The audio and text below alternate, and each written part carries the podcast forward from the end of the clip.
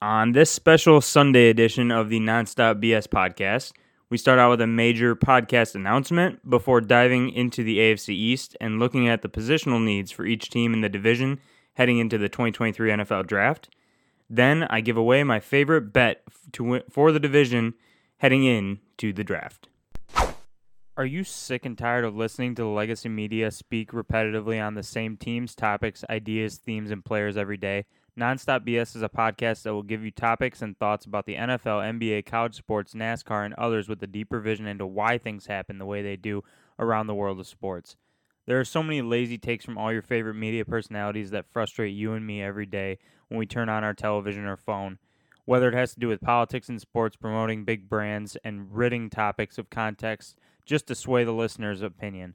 I, for one, am sick and tired of this type of sports media and that's why I'm bringing you Nonstop BS. Nonstop BS will dig deep into the why things happen in our favorite sports leagues, creating interesting conversation along with making me and you a smarter, more insightful, broad thinking sports fan.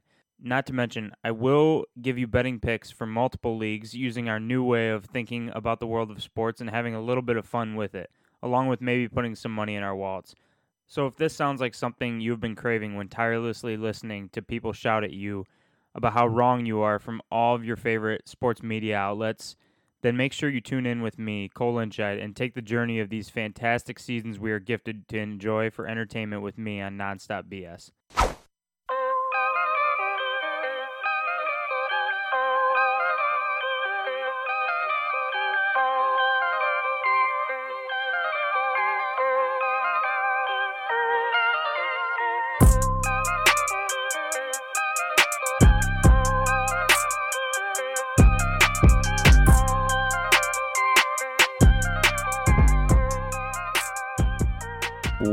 What is up, everyone, and welcome into Nonstop BS. My name is Cole Lynchide, your host, and here we are coming to you after about well, a week and a day since the last podcast. Um, and we have a major announcement to start off the episode. Then, as we mentioned in the beginning, we'll be heading into we'll be diving into the AFC East and doing the same thing we've done um, in the AFC West and the AFC South, and looking at positional needs for each of these teams heading into the draft and going over each of the team's situations and then giving um, some best bets away for the division on how to bet the NFL draft. So before we get started with that, oh, and we have some Odell Beckham news that we will go over as well. Before we get started with all that, though, um, the podcast is going to change a little bit. First of all, I want to apologize for the week that I was um, late on getting episodes out, not getting episodes out, whatever you want to call it. Um, I was pretty sick this week, and it kind of caused my schedule to go into whack. And this is a, a one man show at this point. I'm just doing this right now as a, a fun activity. Um, it's something that I love doing, um, and I'm trying to be as consistent as possible. But when when crazy weeks happen like last week, it, it can get a little bit chaotic. So, and it, it gets to be a lot to handle for one person. So, want to apologize for that up front. Um, and I'm going to be bringing you guys um, a non-traditional three episodes this week because I want to fit in all these divisions in before the draft. The NFL draft takes place on April 27th at 7 p.m. on a Thursday. That is not next Thursday, but the Thursday after that. So we got quite a bit of content still to fit in here before the draft takes place. So I'm going to bring you at least three episodes this coming week, and then next weekend I'll probably give you another one because we will be then we'll have two of the divisions. The last AFC uh, division covered this week, um, and I'll I'll go over the dates here later on in the episode. But we'll have the last AFC uh, division covered this week, and then two of the NFC ones. And then next weekend, I'll probably bring you another NFC one, and then we'll do our normal Tuesday heading into Wednesday morning um, for the last one here before the draft. Um, and then I'm also going to probably on Wednesday night. So next week will be untraditional as well. You'll probably have three, if not four episodes next week. Um, but next week I am on Wednesday before the draft. I'm going to give my mock draft. That's going to be an episode all for itself. So starting off there, that is what the schedule is going to be. Um, I'll give you those dates, like I said. That's just how many episodes, but and, and it's obviously going to be a lot more than you guys are used to. Hopefully, you like that. A lot of NFL draft content to fit in here now that my schedule got all screwed up. So that's okay. Time to hunker down and do a lot of work on the draft. Super excited for it. the major announcement is is that the podcast is going to change to an exclusively NFL podcast starting here going forward. Um, that does not mean there will not be content associated with Nonstop BS with other sports um, like the NBA and NASCAR leagues that I love, college sports. But I'm hoping eventually here, as this thing keeps going and we grow more of an audience and I, I get more of a, a following and stuff, I'm hoping eventually I have a couple other people in mind that I want to include into the show, and I'm hoping to have some separate shows and some separate podcasts, maybe even derived off this nonstop BS for other sports. But as of right now, the NFL is what I love. The NFL is what I'm the best at talking about. The NFL is what I know the best about. The NFL has is where I have the most opinions. So I feel like the best thing for the show and for me to have success with the show and for you guys to enjoy listening to the show is by doing the NFL and not trying to squeeze other sports in, not trying to squeeze other content in. So um, I know right now we're in the middle of the off season. The draft is it feels like the season. Honestly, there's so much going on in free agency and stuff this time of year.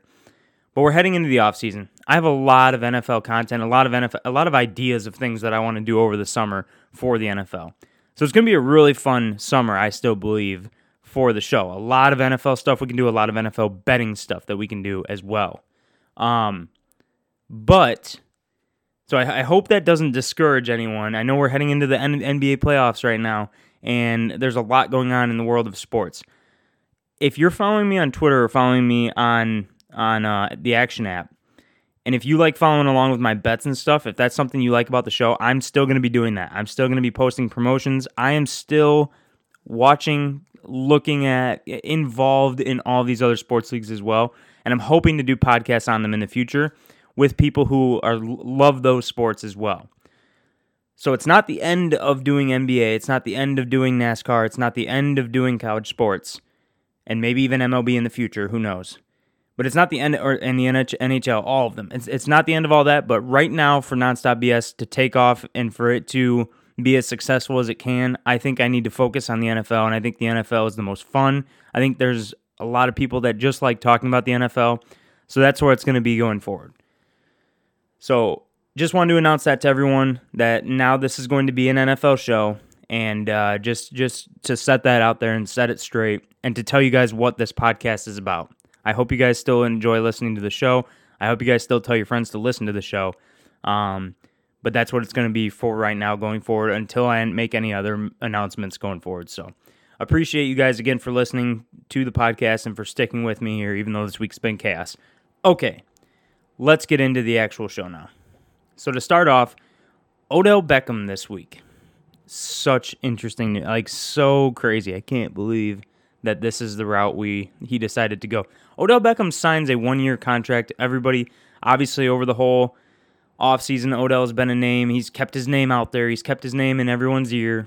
He's somebody that's a really, obviously, a a, a really popular player in the in the NFL and he finally has found a team after um, a, a, missing all last season and and um, suffering the ACL injury in the Super Bowl with the Rams in 2022 um, in February of 2022, and then missing all last season and not fully recovering until the end of the season. Never really could find a team. First wave of free agency, never really found. Never. There was a lot of rumors with him with other teams, obviously with Aaron Rodgers and the Jets.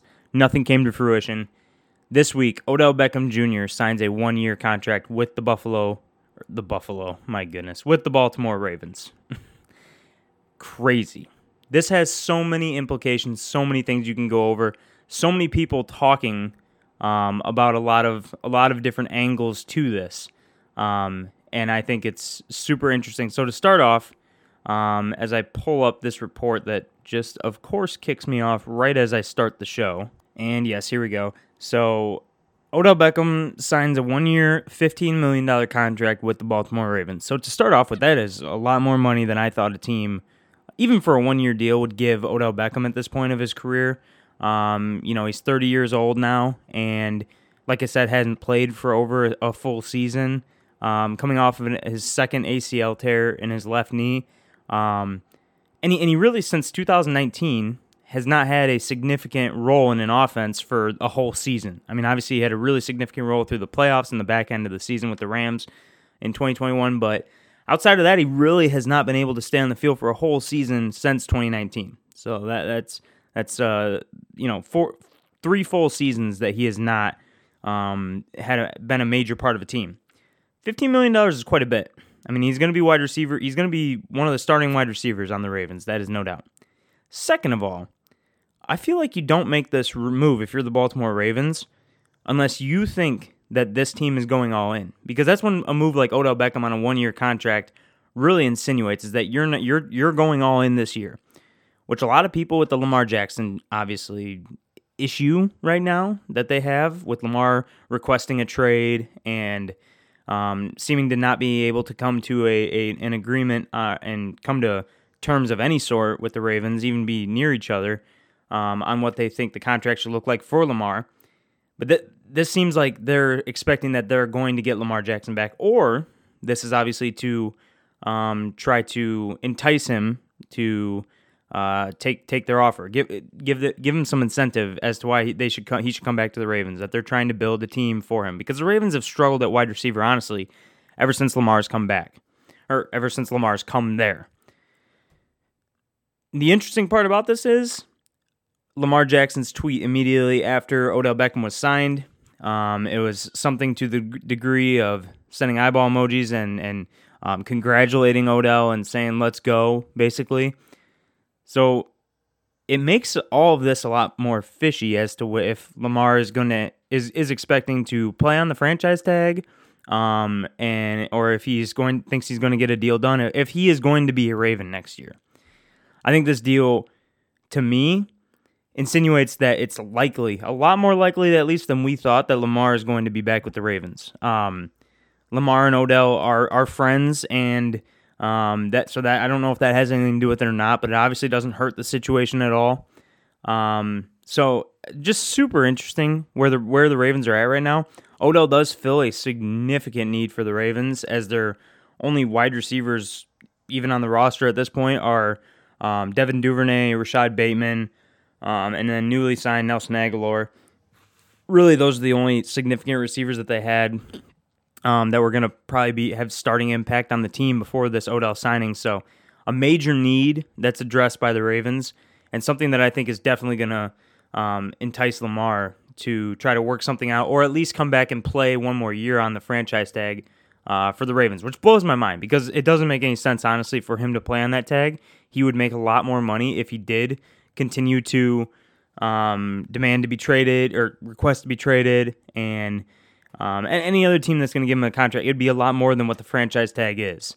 Um, and especially here before you know Joe Burrow and Justin Herbert and Jalen Hurts get their inevitable deals that they're most like most likely at least going to get this offseason. So a lot going on here, and I think that this is a good move by the Ravens to try to um, temper the the situation and and try to entice Lamar to come back to the Ravens. But we'll see where that goes from here.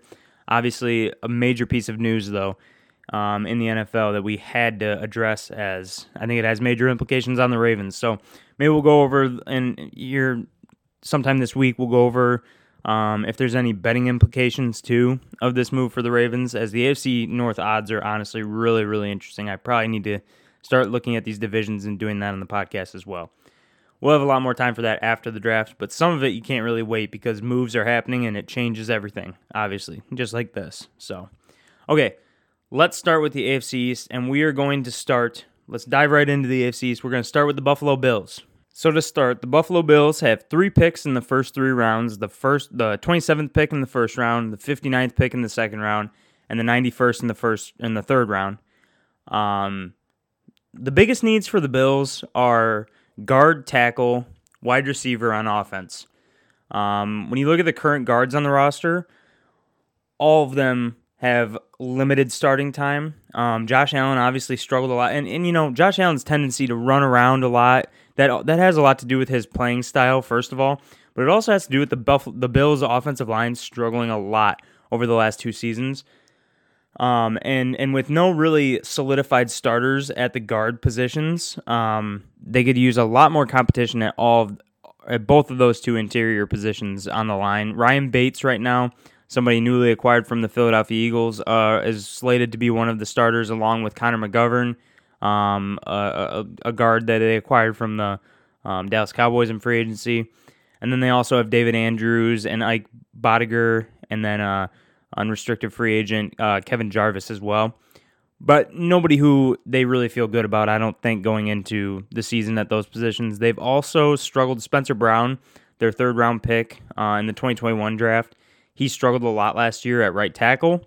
So I could also see tackle being a position that they try to address. Obviously, it, it's been it's it's a very it's a very important position as we as I always talk about the tackle position, and I think that when you have a first round pick and you don't have major major needs, um, offensive line is always where a lot of these smarter teams, which the Bills have built a really good roster over the last few years, and offensive line is a, a position that they need to address to protect Josh Allen, to elevate their offense, and to allow them to. Um, really take the offense to another dimension by protecting Josh Allen and allowing him to work more in the pocket um, as, as, well as he does also outside of the pocket. So um, those are both things that I could see them addressing with the first their first round pick.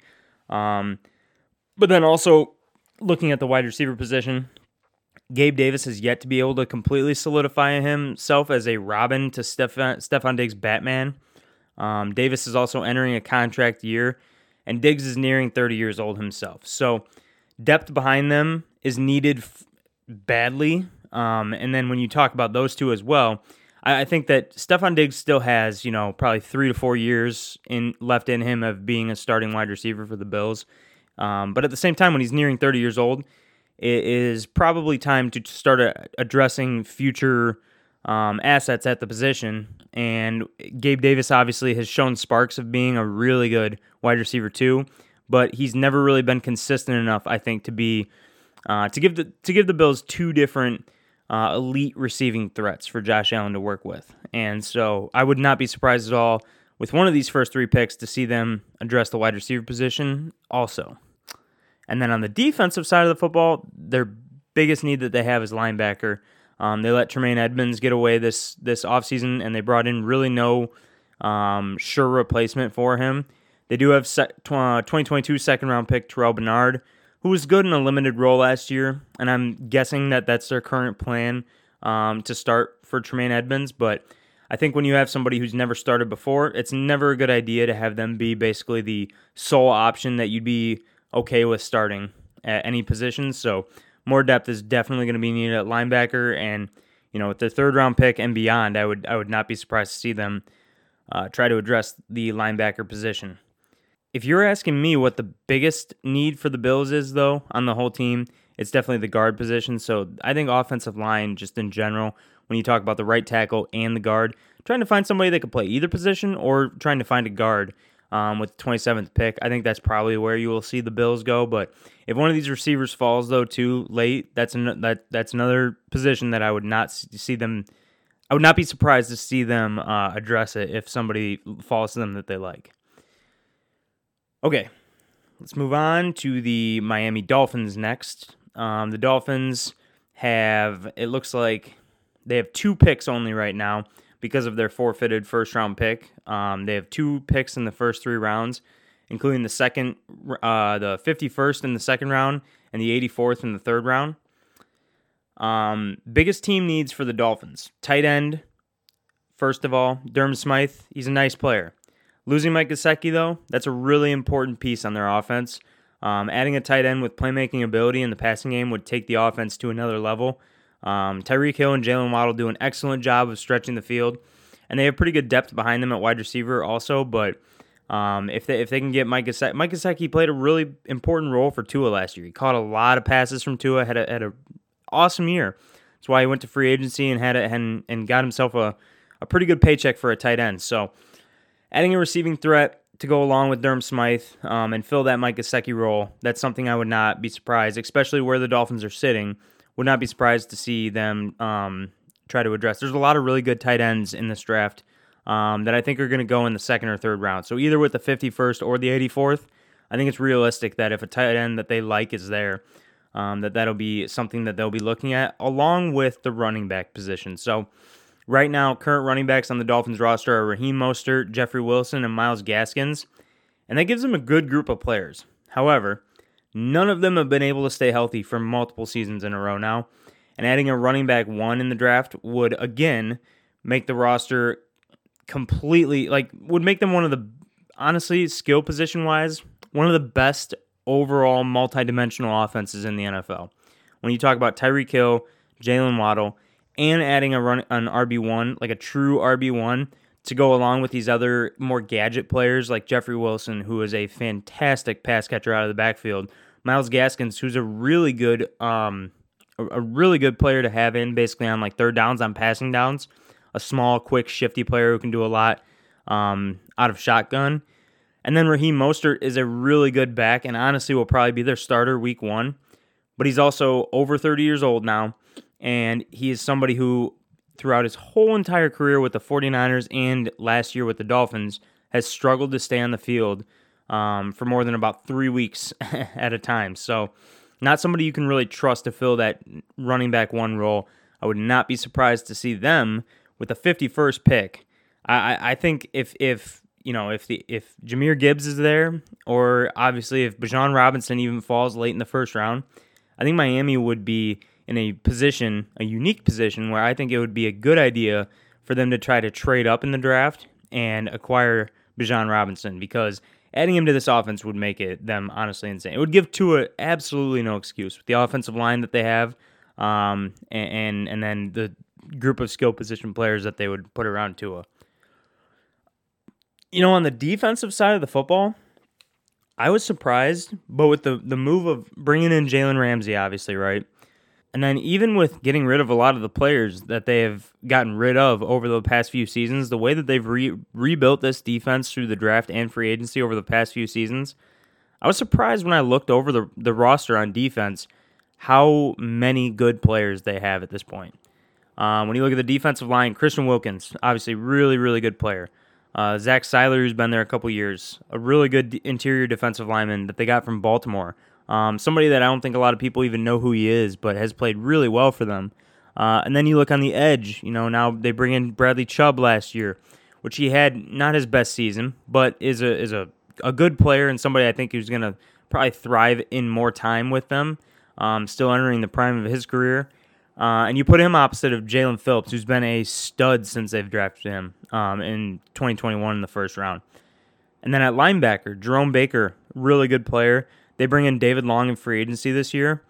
Love that. That I mean, that's one of the best value signings of free agency that I probably didn't talk about is bringing in David Long Jr. for a pretty discounted deal. He had a really, really good year for Tennessee last year, um, and has kind of been progressing throughout his whole career at Tennessee. So, um, linebacker, they're pretty good. Then you have Xavier Howard and Jalen Ramsey now as a tandem at corner. And Jevon Holland and Brandon Jones have played really good um, as a safety tandem for the last couple seasons now since Holland was drafted in 2021. Um, and you know they have depth at these positions as well. You know, so Nick Nik Needham, uh, Kader Kohou, those are they have a lot of Keion Crossen. They've all put in really good minute or um, re- they've all put in really good time on the field. Um, and, and their grades and just the defense is really deep, a lot more deep than I thought it was going to be. Van Ginkel as a pass rusher, somebody who's carved out himself a role um, as kind of that rotational pass rusher who comes in and has played really, really well in his limited time.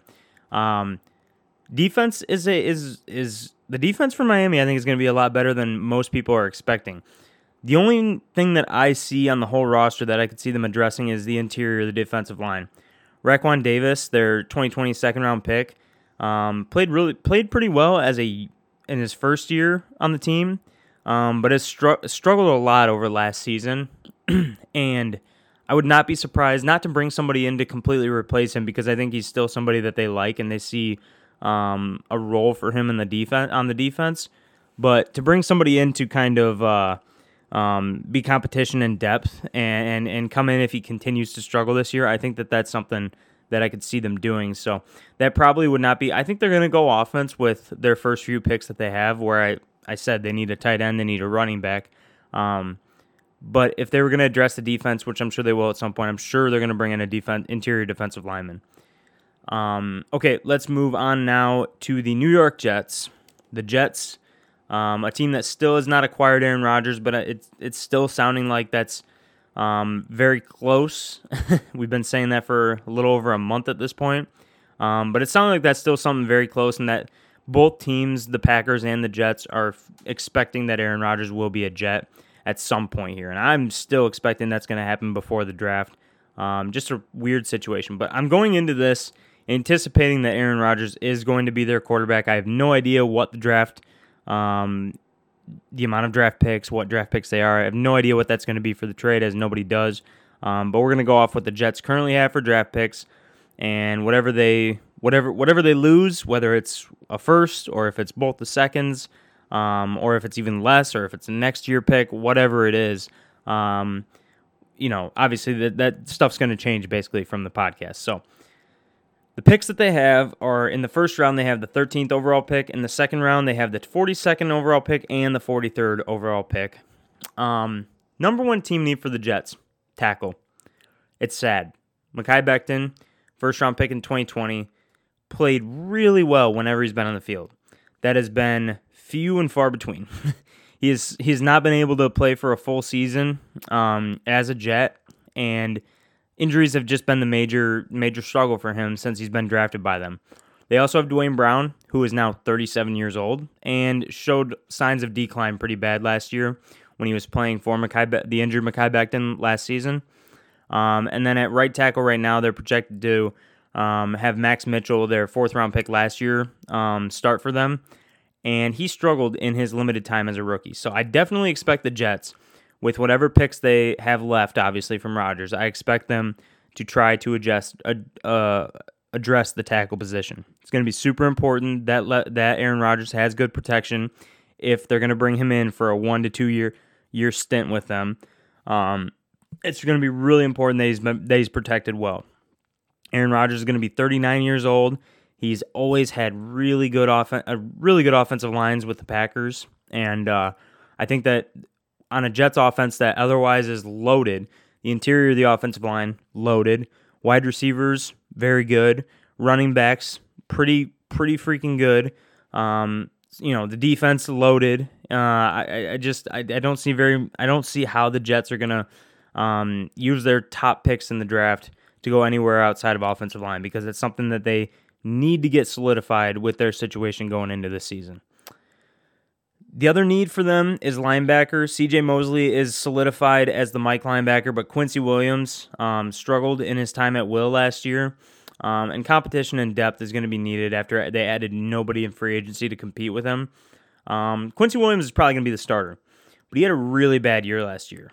Um, and, and I, I think that, um, you know, on a defense that is this loaded, again, you can kind of pick which positions you're going to be going to. I think linebacker, some the Jets are gonna, definitely going to address sometime, you know, probably decently early on to the middle of the draft. Um, and then heading back to the offense, wide receiver as well. Garrett Wilson is a true wide receiver one, and he was a massive hit in the draft. I think Garrett Wilson is going to be in a couple years here, he's probably going to be looked at as a top 10 wide receiver in the in the whole in the entire NFL. I think that's how good he is. They bring in Allen Lazard and Mecole Hardman in free agency, and they still have Corey Davis, so they have nice depth. But finding a true number two wide receiver could be a way the Jets utilize their early picks again, if not traded away for Aaron Rodgers. Um, you know, I like Allen Lazard, and they gave him quite a bit of money. Now, personally, I think that's just the Aaron Rodgers effect. because I don't I don't I don't really see Allen Lazard. You know, he's had a lot of time with Aaron Rodgers in, in Green Bay. He had a pretty significant role in Green Bay. He never really was able to take the reins as what I believe is pr- the production level of a wide receiver one or a wide receiver two at the Packers. A good player, a good wide receiver to have on your offense, big bodied guy, uh, a guy who can go up and make tough catches but I don't think he has the speed and separation to be that true number one, number two. So if the Jets could find a true number two, and if a receiver falls to them in the draft in the second round, um, another position I would not be surprised to see them try to um, add more players to and and try to find try to find that special number two to go along with Garrett Wilson to give them a, a really good tandem uh, for Rodgers to throw to. But I mean, Lazard, Mecole Hardman, they're going to be competing for that position as well. It's not like they're desperate at the position by any means. Um, but it's something that I could definitely, I would, I would not be surprised to see them add another wide receiver. Okay, let's move on to the last team in the division, and that is the New England Patriots. Um, the Patriots, They have a the 14th 14th overall pick in the first round, the 46th overall pick in the second round, and then in the third round they have the 76th overall pick. Those are their three picks in the first 3 rounds. Number 1 need for the Patriots, wide receiver. We say this every year, but and and the Patriots they've needed wide receivers like I said for a long time since Brady's been there, before Brady was there, like they've needed wide receivers for a long time. They don't usually address it in the draft, at least not early on. Um, but it's by far their biggest need. Now, last year, they probably had the worst wide receiver group in the entire NFL. Um, obviously, a few other teams are probably competing for the, with them for that title, but um, I, I think they had one of the weakest receiver groups in the whole league last year. They have a decent amount of depth now as they brought in Juju Smith Schuster in the offseason. They have DeVante Parker still. Um, they have Kendrick Bourne um, still, who's a, a, a, nice player. But finding Mac Jones, that true wide receiver one, um, and, and, giving him somebody that he can really trust in that position, um, I, I, think that that would take be, that would allow the Patriots offense to um, turn into the true, you know, p- from the pocket passing, vertical passing offense that I think they have a chance of being. Like I think Mac Jones is a good player. He showed it in year one. Last year took a step back. Obviously, there was a lot of different issues with them last year, but um, offensively at least. But I, but I think adding a receiver and, and adding somebody that Mac Jones can really, um, like I said, trust. Uh, I think that's that's something that Bill Belichick probably knows that knows at this point after watching last season that if he wants to give him a true chance in year three, um, he needs to address that position biggest need on the whole team by far. Um, and and sitting at 14, I think they're going to be able to get either whether it's Jaxon Smith-Njigba or if it's uh, Quentin Johnston, um, one of these top receivers that's about the range of where they're going to be they're going to be going. Um, so I think they're going to have a good shot at getting one of those. Um, so it makes a lot of sense for them with how bad the need is, and they're sitting in a prime position to be able to either slightly move up or t- take one of the top guys in the draft um, where they're currently sitting. The next biggest need on the team is probably nose tackle, and and and none of these are severe, but Davon Godchaux, who they brought over from the Miami Dolphins when the Dolphins uh, actually drafted uh, who we talked about earlier um, in uh, my goodness, Rack- oh yeah, Raekwon Davis. Um, but Davon Godchaux has not lived up to expectations um, since they've brought him over. Uh, and Lawrence Guy is going to be 34 years old, and he's been severely declining over the last two seasons as well. They need somebody at the nose tackle position, and I, I think in the second round you can usually get pretty good. Pr- you can usually get a pretty good value at a defensive tackle because usually there's a slight run on them in the middle to early first round, and then after that they go kind of dead. the The end of the first round is usually a lot of wide receivers, cornerbacks um, so usually you can get if you're eyeing a defensive tackle that you think has a grade as an early second, late first round pick, you can. It seems like a lot of teams are able to draft really good defensive tackles in the middle of the late second round. So would not be surprised with their 46 pick um, if they try to address that position. And then um, their next need, their next need that they have is tackle position. They bring in Riley Reiff, who's going to compete with Connor McDermott at the right tackle position. Um, and they still have um, they still have Trent Brown at the left tackle position. So obviously, right tackle is where I'm talking about here. But um, I wouldn't be surprised to see them bring somebody else in to compete with Riley Reiff. I think he's basically just somebody that um, both these guys, him and Connor McDermott, both. I think there's somebody that's kind of just veteran presence that's um, going to come in and probably learn the system and probably start right off the bat for Belichick but again, he's always trying to draft offensive linemen at, at, at in later parts of the draft and and trying to bring in young players to eventually take over for veterans. So I would not be surprised to see them um, take a tackle at some point in the draft, if not even more than one, because they take so many different offensive linemen. And I think that that is a major reason. Besides, they're obviously very well coached as well, and they know what they're doing when they're drafting offensive linemen but they also take a ton. And I think that's a, a really good, a really big reason why their offensive line is always so solid is because they just take a lot of chances on the offensive line. Um, so would not be surprised to see them do that once again here in the 2023 draft. Okay, we've gone through all the teams in the AFC East, and now we'll go over some of the best bets that I have in the division um, heading into the draft. A lot of fun ways you can bet the draft. I haven't done this with the other divisions. I'm going to start doing it going forward um, because this is super fun. And I think there's a lot of really valuable ways that you can um, you you can bet the draft. So some one of my favorite things to do is first pick by team, and that's actually the only three bets that I have to give away um, for the AFC East. Now, it won't be going forward. It's not like I'm just going to pick what position I think that each team is going to draft first. That's just kind of how this division ended up turning out. Um, but when we have, there's a lot of different angles. So, like I said, going forward, you're going to see that I'm, I'm, not just betting this one way blindly. I this is just kind of how the AFC East worked out. So, first bet is heading back over to the Bills. First pick by the Buffalo Bills to be an offensive lineman at plus 340. I talked about how they need guards both guard positions. I talked about how at right tackle, I would not be surprised to see them add somebody. Um, plus 340 is is a ridiculous line, I think, for the Bills. Um, I, I, honestly was shocked when I saw this. Um, I, I, just don't see where the other major need is. Um, and you're telling me that there's basically less than a, you know, the math is not exact here, but less than a 10 to 15% chance um, that, the Bills are going to take an offensive lineman with their first pick.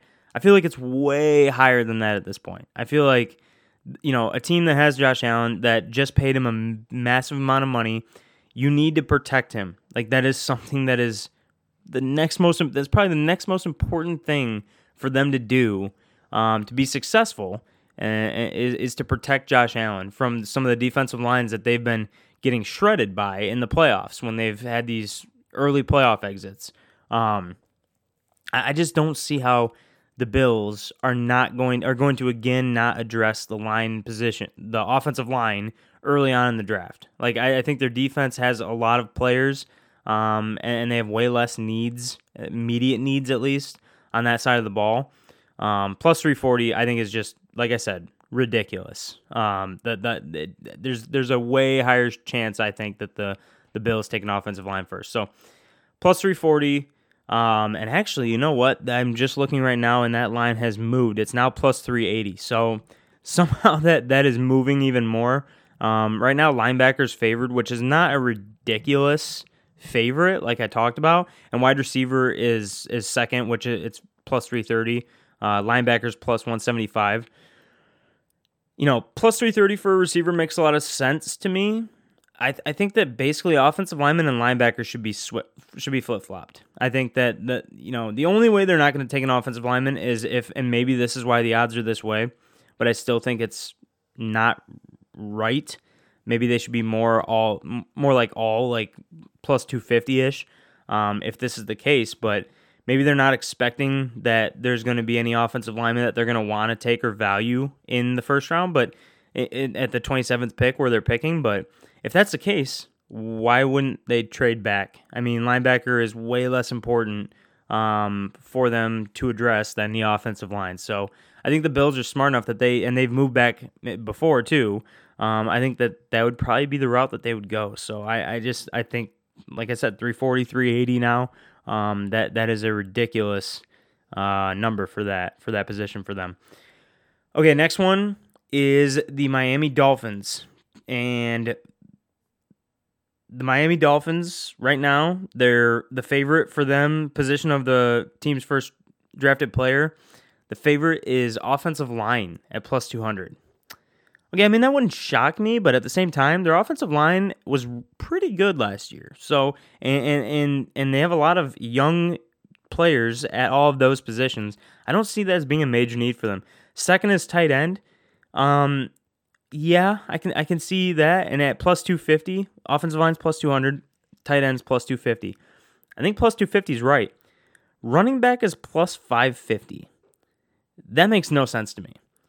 If Jahmyr Gibbs is there where they're drafting in the second round, I, I think they're gonna take Jahmyr and and I would not be surprised if they trade up either. Running back is something that this team has struggled at now for the last four seasons.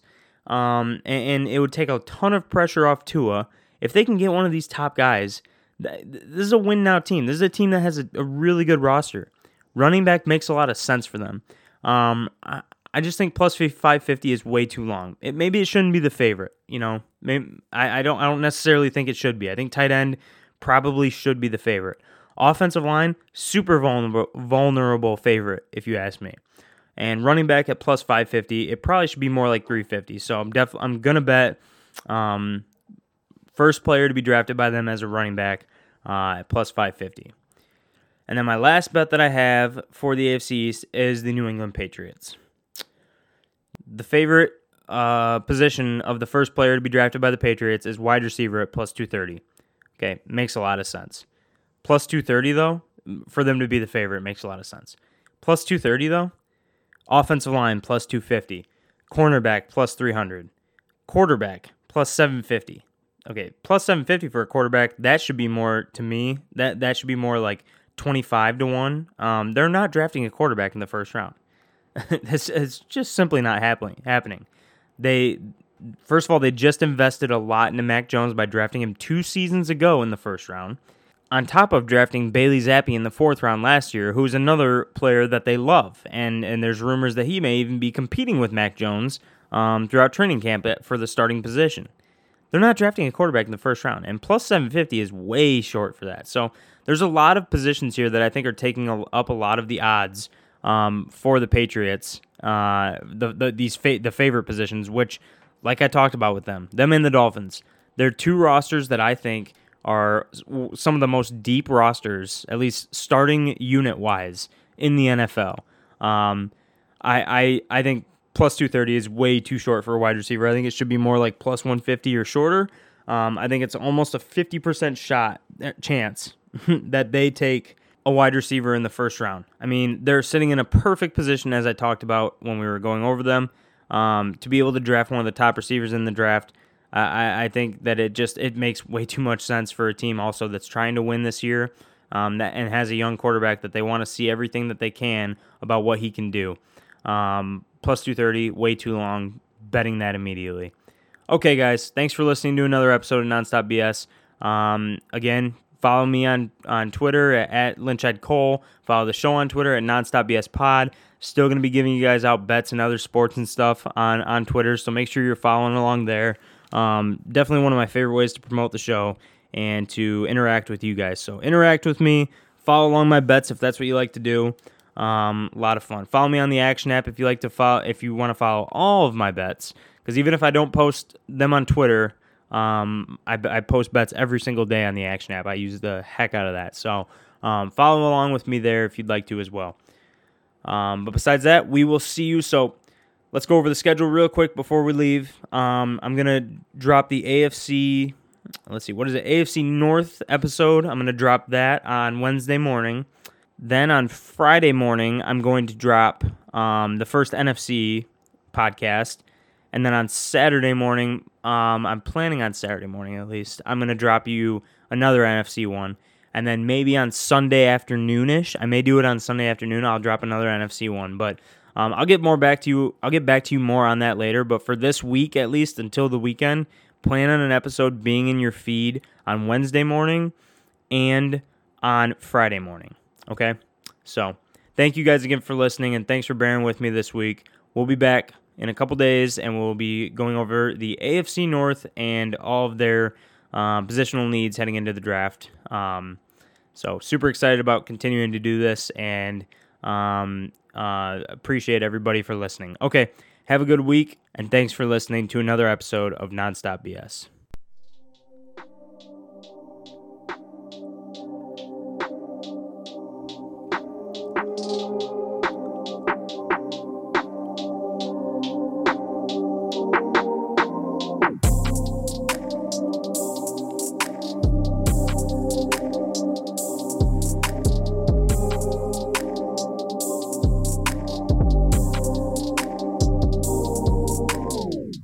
Personally felt like we had a really successful episode, and you know, we're not really about the sorries, like any of the catch ups, like where I was, what I was doing. You know what? We did it. We moved on, and